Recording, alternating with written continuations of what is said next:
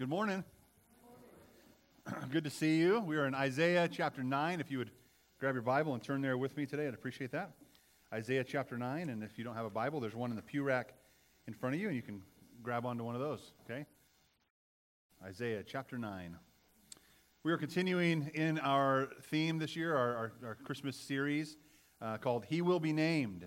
And uh, I want to recap a little bit of that. We, we started the first week um, saying he will be named willing. And we saw in our text that there was this, this dark, gloomy, despairing uh, Israel that we, we saw show up in, in the end of chapter 8 of Isaiah. And, and then in verse 1, the first word of verse 1 of chapter 9, it said, Nevertheless.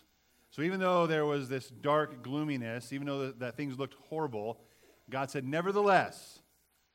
And, and what we inferred from that is that he raised his hand and said, I, I'm willing. I am willing to be the light that you need. I'm willing to be the Savior you need. I'm willing to be the rescue that you need. And, and that, was, that started off our season of, of understanding Christ, Jesus, was willing, that he would be named willing. He would be called upon to, to do what we couldn't do. And uh, that set the stage for the rest of the time together. And then last, last week, we got to hear from Professor Meyer from Shasta Bible College. And he, he talked about the, his name being called Emmanuel, right? God with us. And he presented uh, lots of evidence and just providential, the work of God in, in providence throughout all of time and history, organizing and orchestrating that Jesus could be our reigning King of Kings and Prince of Peace. And, uh, and he showed us through, that through Matthew chapter 1. And uh, what a great presentation that was, and great time to hear from the word that morning. So we have a willing Jesus, and then, then Emmanuel, a God with us that came through time in just the right time and place to be with us. And today we're going to be looking at Jesus as being named the light of the world and how important that is to, to us. And to understand during this Advent season, during Christmas, we think about baby Jesus in a manger, but and it's more than just baby Jesus in a manger. It's why did Jesus have to be a baby in a manger? What was he doing that for? Who was he doing that for? And the answer is for you and for me. So to, to increase, my, my goal has been throughout this series to increase our awe and our wonder in Jesus and what he came for. That we would see him in a new light and, and see him more clearly for who he is, and that you and I would not be so, so polluted or so uh, just distracted by the world around us during this Christmas season. We tend to focus on buying way too much stuff, don't we? Having way too many parties, way too much food. And Jesus is really the one that's at the center of all of that. And that if we would, if we would focus on Jesus, our hearts would be full. So we are in Isaiah 9. I'm going to read Isaiah 9, 1 through 6, and then I'm going to go to Matthew. And it's in your notes. If you look at the uh, bulletin insert, uh, the sermon notes, you'll see all the scriptures that I'm referencing and, and uh, talking about today. But the first three Isaiah 9, 1 through 6, then Matthew 4, 12 uh, through 17, and then John 8, 12 kind of set up the stage for our, for our Jesus being the light of the world, okay? So I want us to, to go there. Let's pray first, and then we'll dive right into the word, okay? Let's pray. Father, we thank you so much for this time you've given us to, to worship you, to bring glory to you. God, our soul magnifies you. We want to lift you up, and we want to make this all about you. And we thank you so much for thinking of us, for coming to this world, God, in human flesh, taking on a nature that was not your own, so that we could have a nature that is not our own, as we're found in Christ. We ask that your grace and your mercy would be present today. We'd feel that and, and know that our, our hearts can be full of hope and peace in you. And God, we ask that your Spirit would open our hearts and minds to your scriptures today, to the Word, that you would challenge us and change us, draw us closer to you, that you would lead us to a place of repentance and, and a passionate obedience of our Lord Jesus Christ. It's in his name we pray. Amen. So we're in Isaiah chapter 9. We'll start in verse 1 and we'll read through verse 6. Nevertheless, there's the nevertheless. There's this gloom and darkness. Nevertheless, the gloom of the distressed land will not be like that in the former times when he humbled the land of Zebulun and the land of Naphtali. But in the future, he will bring honor by the way of the sea to the land east of the Jordan and to Galilee of the nations. The people walking in darkness have seen a great light. A light has dawned on those living in the land of darkness. You have enlarged the nation and, and increased its joy. The people have rejoiced before you as they rejoiced at time of harvest, and they rejoice when dividing spoils. For you have shattered their oppressive yoke and the rod upon their shoulders, the staff of their oppressor, just as you did in the day of Midian. For the trampling boot of battle and the bloody garments of war will be burned as fuel for the fire. For a child will be born for us, a son will be given to us, and the government will be on his shoulders, and he will be named Wonderful Counselor, Mighty God, Eternal Father, Prince of Peace. Amen.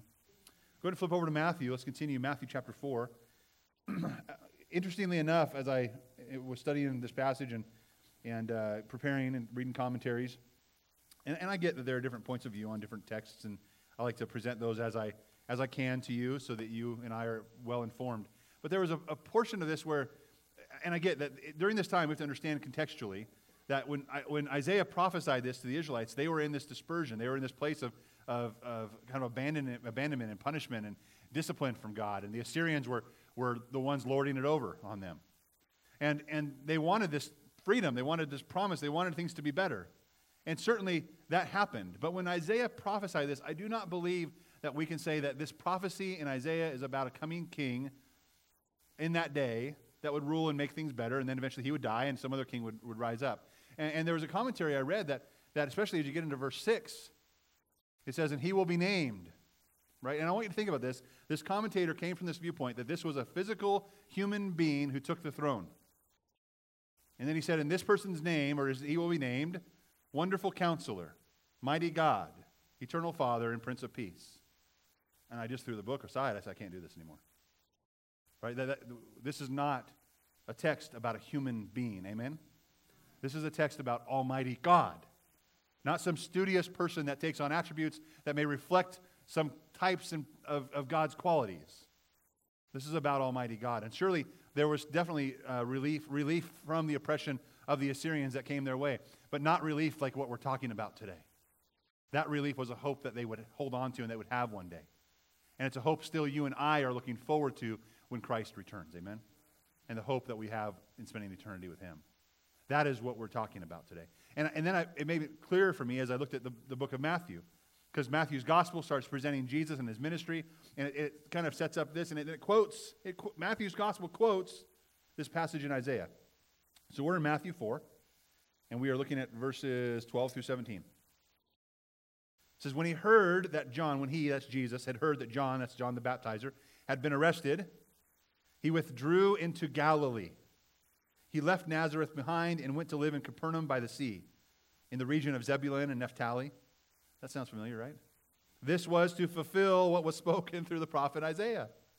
Land of Zebulun and, and, of Naphtali, along the sea, uh, the sea road, beyond the Jordan, Galilee to the Gentiles, or of the Gentiles. Uh, the people who lived in darkness have seen a great light. For those living in the shadowed shadowland of death, a light has dawned. From then on, Jesus began to preach Repent, because the kingdom of heaven has come near. You see, this is totally about Jesus.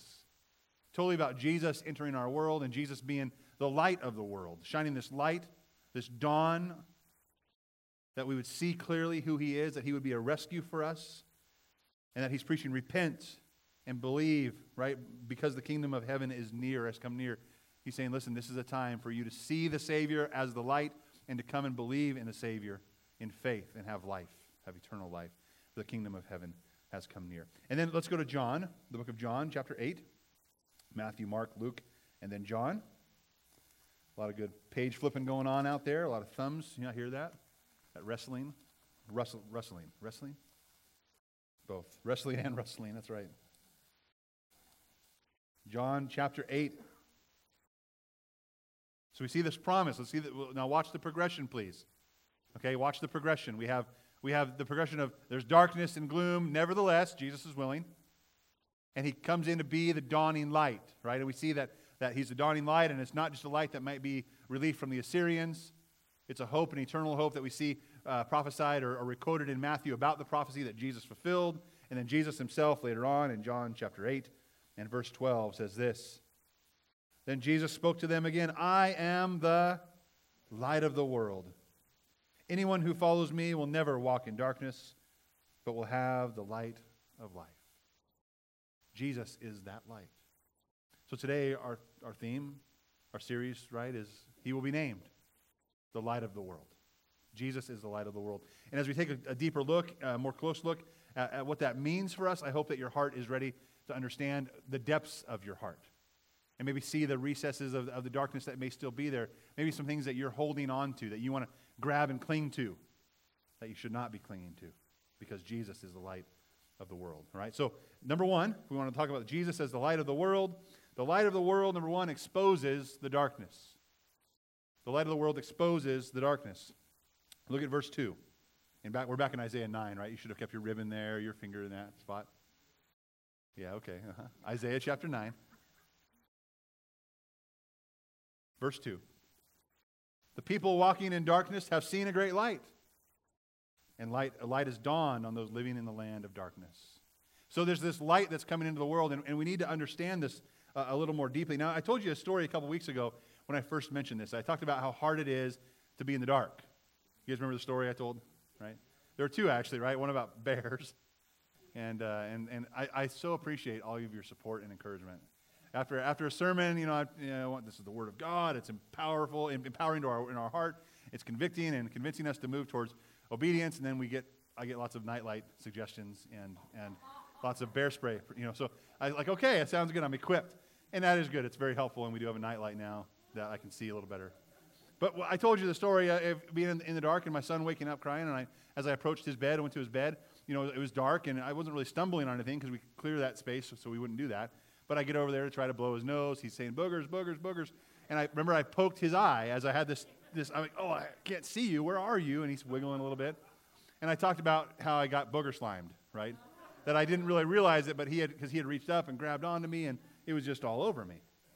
And I would have, man, I really wish I would have seen the light.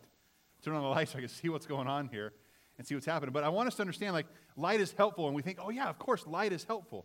I, I did a, a kind of an object lesson with some teenagers one time, uh, in fact, at the Holst house, and we had a hallway, and I, t- I taped a $20 bill on the wall of the hallway.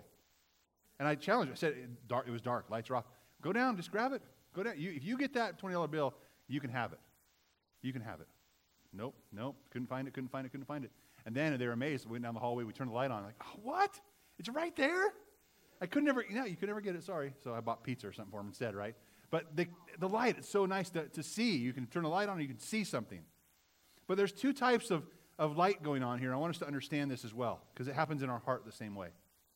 There, there's the first part. It says, The people walking in darkness have seen a great light. Thank you. Somebody turned on the light. But see, this, this darkness before the light was a place that people, people still live today. They live welled up in their darkness of their sin and their grief and their shame and their sorrow and their pain and their baggage, and they just live there. And they, they live in a darkness place that kind of surrounds them that's similar, so they don't feel like there's anything different.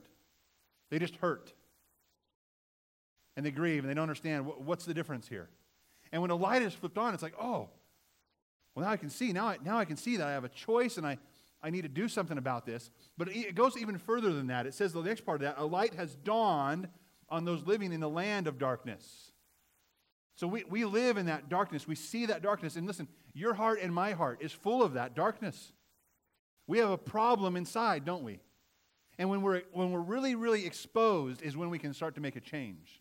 It's not just about seeing in the dark, it's about letting the light show you what's in the dark. Amen? When I go out, I, I do, when I, I want to see if there's a bear out there, when I shine a light, it is really, really revealing of what's really out there. It's so helpful to, to see and illuminate and expose what is in the darkness. So when Christ comes, when Christ says, I'm willing, what he says is, I'm willing to be the light of the world that will expose you for who you really are. And will expose me for who I really am. We're going we're gonna be face to face with him, and we're not going to be able to hide those things. But see, there's, there's a, a healing that starts to happen when we expose that darkness. Because we understand, God, there's something wrong. And now I've got to do something different. There's got to be a different answer in my life. So you and I have this, this search going on in, from our heart to get out of the darkness. And we see this light, and our eyes are on Him, and there's, there's a hint of peace there, there's a hint of hope there. I want that. See, the, the light exposes the darkness. And in Luke chapter 1, verses 78 and 79, it says this Because of our God's merciful compassion. Now, understand, when He turns on that light, when He shines Himself for who he really is into the darkness of who we really are, that's uncomfortable. And it feels sometimes like going to the principal's office. It feels sometimes like, like daddy found out what happened, right? And we're in trouble now. But, but understand the motive behind it. Because of God's merciful compassion on us, right? Merciful compassion. The dawn from on high will visit us because he's merciful and compassionate. To shine on those who live in darkness and the shadow of death.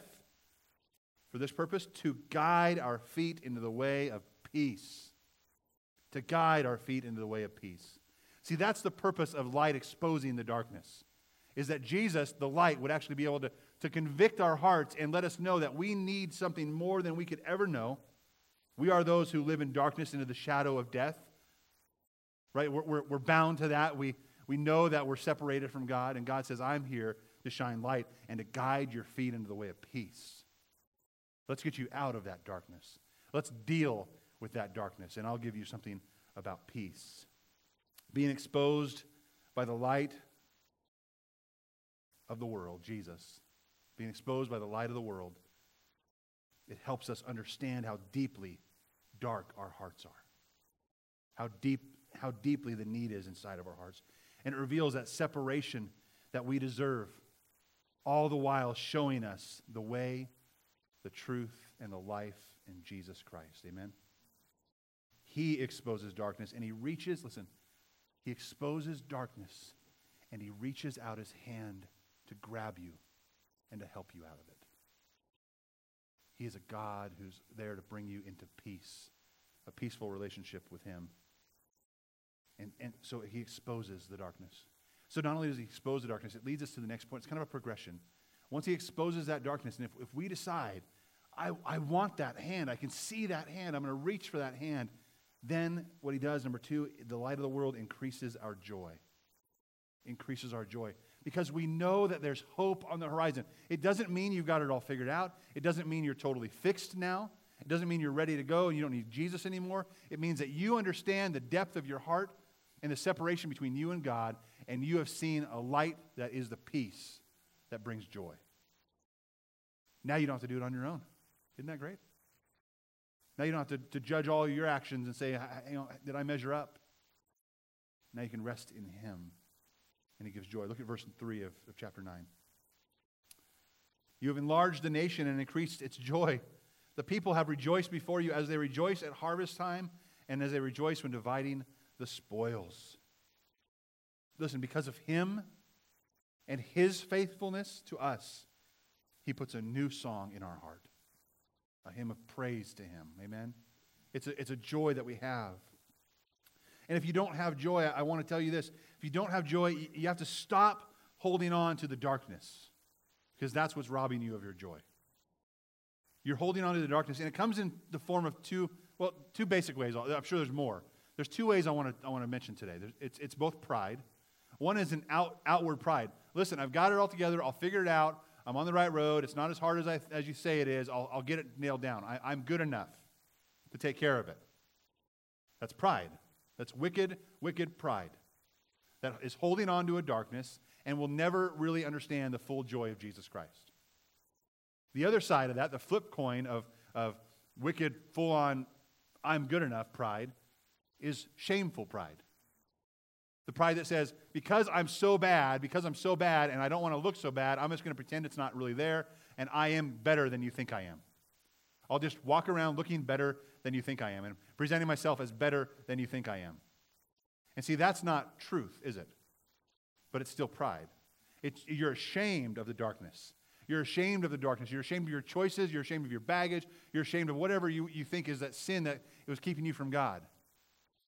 And part of it is because I don't want to maybe give it up. And the other part of it is I, I know I can give it up, but I, I don't know how to give it up. I don't know how to give it up to God. I don't know how to release this into His hands. I, I'm still holding on to this because I don't want to dare be vulnerable with God, and I certainly don't want to dare be vulnerable with any of God's people. It's our responsibility. God is humbling our, us, and it's our responsibility to, to empty ourselves and be humble and be, be vulnerable in front of each other, in front of God, and not hold on to that pride and that shame, to not hold on to the darkness. That's not what God wants us to do. Turn to Isaiah chapter 42. Keep your finger here. Isaiah chapter 42. Same book, right? A little ways behind this. 42.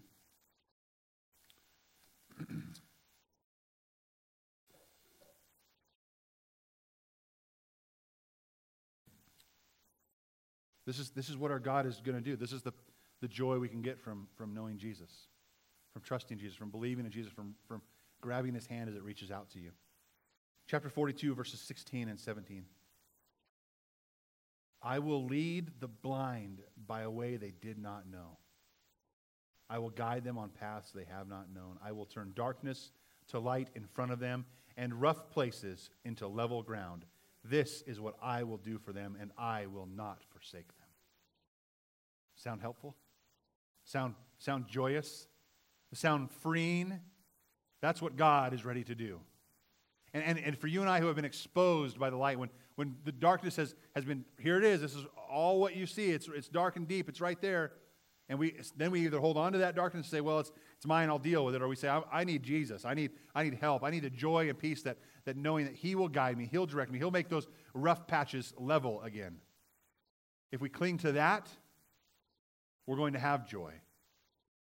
If we don't cling to that and cling to the darkness, we are not going to have the joy that he wants to give. And here's what it says in verse 17 They will be turned back and utterly ashamed, those who trust in idols and say to metal plated images, You are our gods. You know, when we lived in darkness, there was no, no ashamed, being ashamed of all the idols we had. It's just, that's how we lived. I, I am not surprised ever at a person who does not believe in the Lord Jesus Christ and has, doesn't have a redeeming relationship with Him. I am never surprised by the sin in their life and the idols they have. It doesn't surprise me.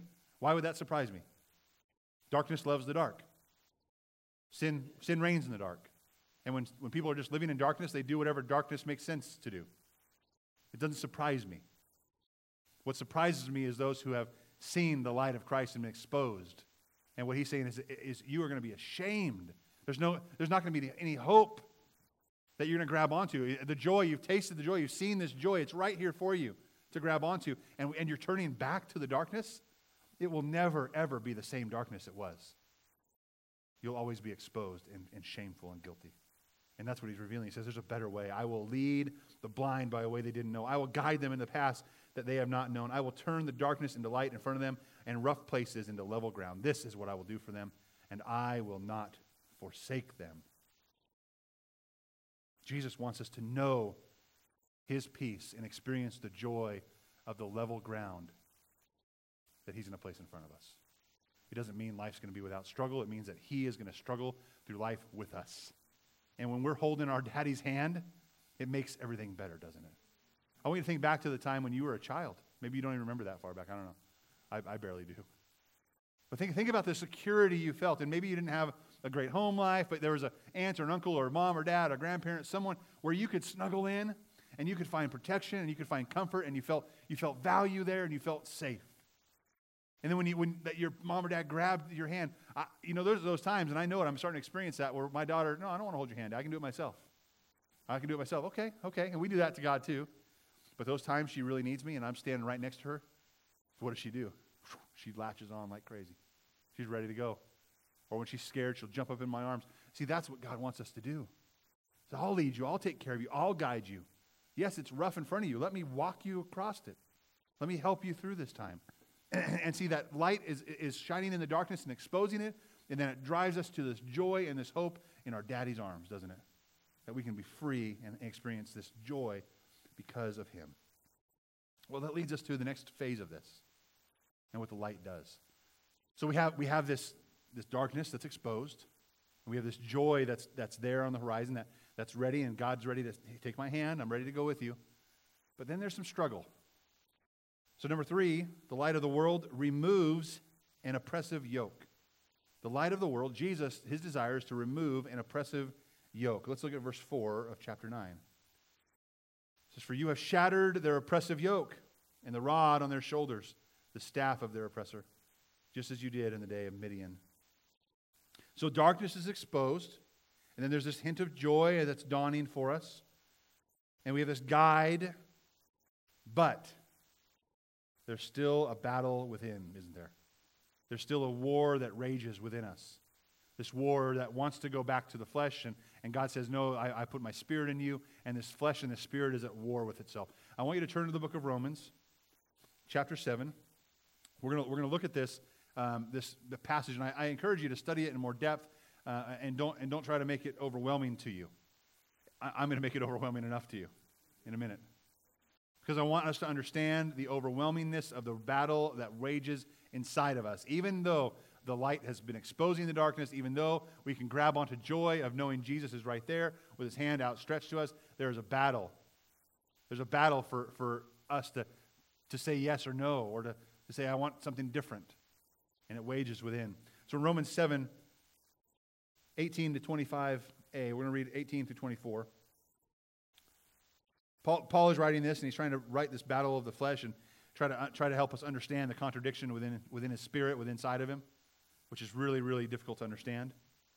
And, and it's okay, as you, as you and I read this, it's okay if you're like, huh? What, what did he say? I don't, I don't get it. I'll try to sum up in a minute, okay? So starting in verse 18, Paul says, For I know that nothing good lives in me, that is in my flesh. For the, for the desire to do what is good is within me, but there is no ability to do it. For I do not do the good I want to do, but I practice the evil that I do not want to do. Now, if I do what I don't want to do, I am no longer the one doing it, but it is the sin that lives in me. So I discover this principle.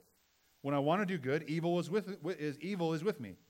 For in my inner self, I joyfully agree with God's law, but I see a different law in the parts of my body, waging war against the law of my mind and taking me prisoner to the law of sin in the parts of my body.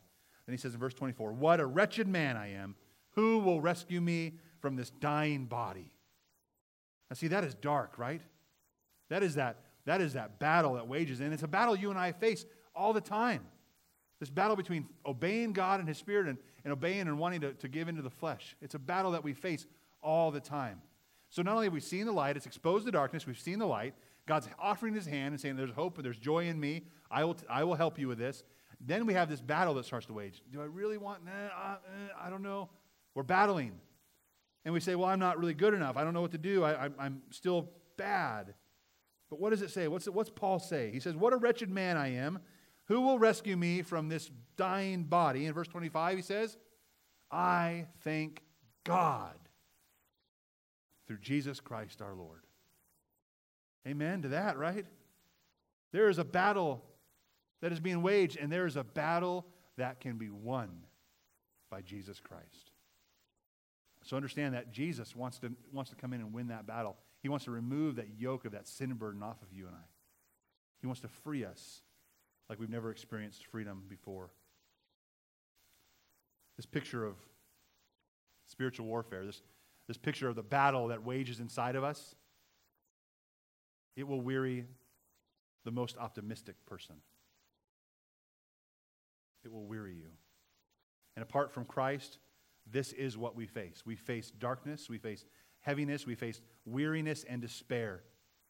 But thanks be to God through Jesus Christ our Lord. Then we make excuses, though, don't we?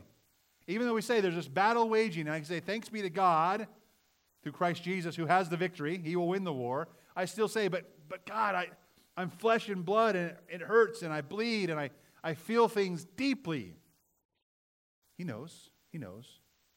But see, we've, we've tasted this joy, and what we're saying is, I've tasted this joy of God's divinity and God's, God's rescue to us. But I'm going to hold on and clinch this burden of despair and sin. I'm going to clinch onto this and, and hang on to it. God says, That's not what I wanted you to do. I understand your flesh and blood. I understand that, that you may, may think I don't get it, is what he's saying. But, but I'm going to, going to show you something here. Turn to Hebrews chapter 2 about the middle of the New Testament.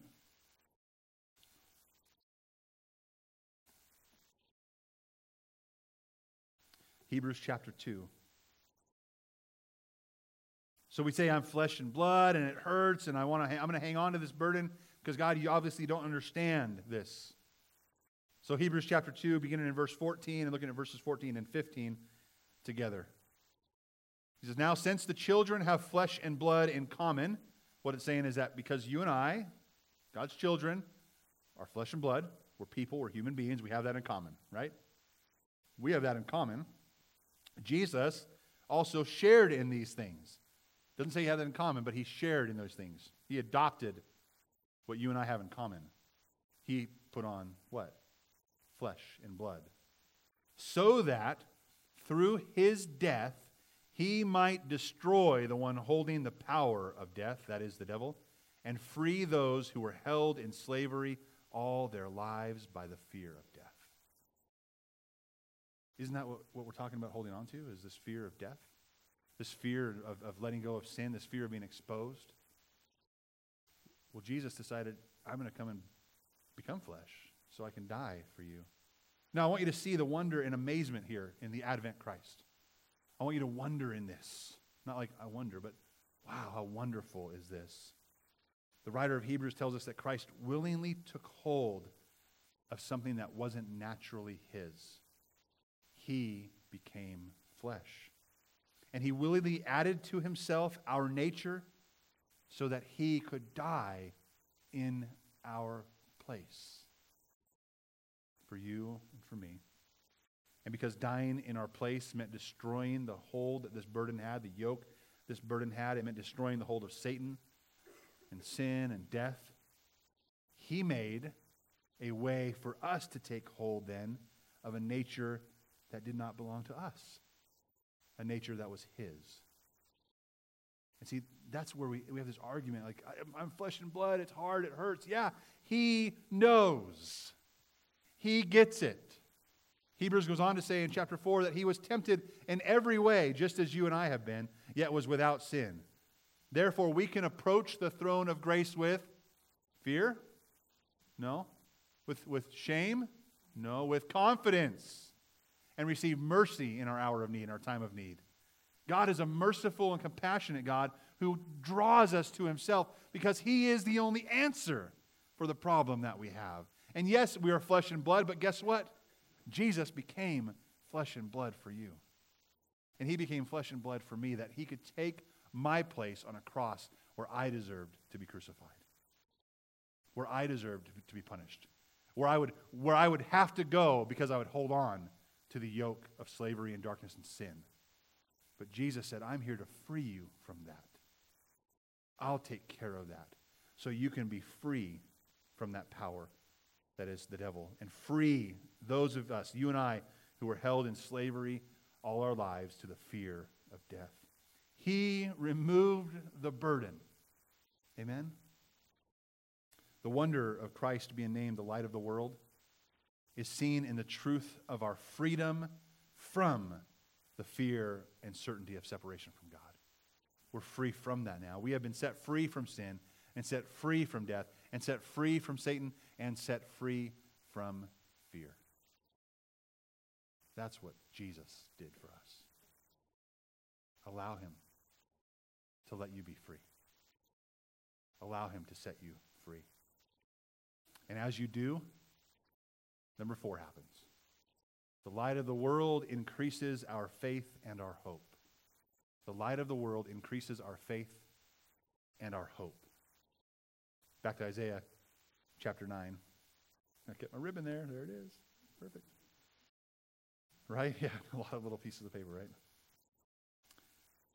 Four and five says, You have shattered the oppressive yoke and the rod the, on their shoulders and the staff of their oppressor, just as, you, just as you did on the day of Midian. For the trampling boot of battle and the bloody garments of war will be burned as fuel for the fire. I want to give you a little background here. He mentions, and this is the important part, talking about our faith, he mentions the day of Midian. And if you want to read that background later on, you can go to the book of Judges and read chapters 6, 7, and 8 uh, to get a, a, more extensive. You can read all of Judges. It really gives you this history of the cycle of Israel that just kind of cuckoo. It's kind of similar to what we do. Uh, but what happened is, is there, Israel was a mess. Israel was sinning again. Israel was, just oh, disobedient to God. And God decided, well, I'm, I'm going to hand you over to the Midianites and, and, and other ites, right, to be kind of conquered and lorded over. And you're going to be, you're going to be disciplined during that time. And he said for about seven years.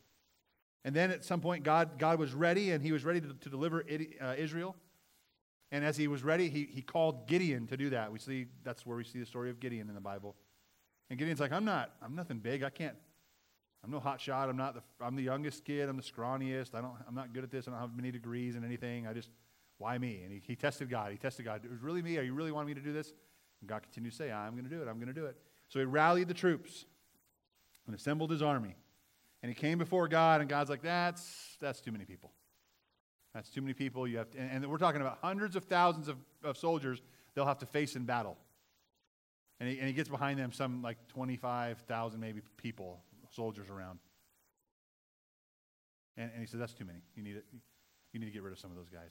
And, and when he ta- points back to the day of Midian, what, what God is pointing back to from Isaiah and connecting the dots to us, for us is this that God is the one that's going to do the work, right? God is the one who's going to have the victory. Amen? And, and I, want you to, I want you to hear this scripture Judges chapter 7, verse 2. You don't have to turn there. But here's what the Lord said. The Lord said to Gideon, when he, when he brought his army to him, said, Here I am, I'm ready to go. The Lord said to Gideon, You have too many people for me to hand the Midianites over to you. Or else Israel, uh, Israel, Israel might brag and say, I did it myself. We did it, we accomplished it. And see, that is the opposite of what God is trying to do in us. God is trying to help you understand and to help me understand that apart from Him, we can do nothing. That is the Christmas promise that Christ came down to us while we were unable to go, go to Him and reach Him. That Christ came to us and did what we could not do for our benefit on our behalf. Our faith, listen, our faith comes from God and is in God. And as we have that faith that He has removed that yoke, that, that burden from our shoulders, our, our faith should increase. Our trust and hope should increase in ourselves? No, in God. Because He did it, He accomplished it, and He continues to remind us to remember what He has done. You and I being here, you and I being free from this burden of sin, has nothing to do with you and I, and everything to do with an almighty, everlasting God, eternal Father, Prince of Peace. Wonderful counselor, right? He's the one that's going to, to do the work in us. The faith that he increases in us will just bolster our strength in him. And the hope he gives us is not a hope in our own ability, but a hope in him. This faith is not in ourself. We can't have a faith in ourself. For a child will be born for us. A son will be given to us, and he will be named Wonderful Counselor, Mighty God, Eternal Father, Prince of Peace. Amen? All right, let's stand and pray together.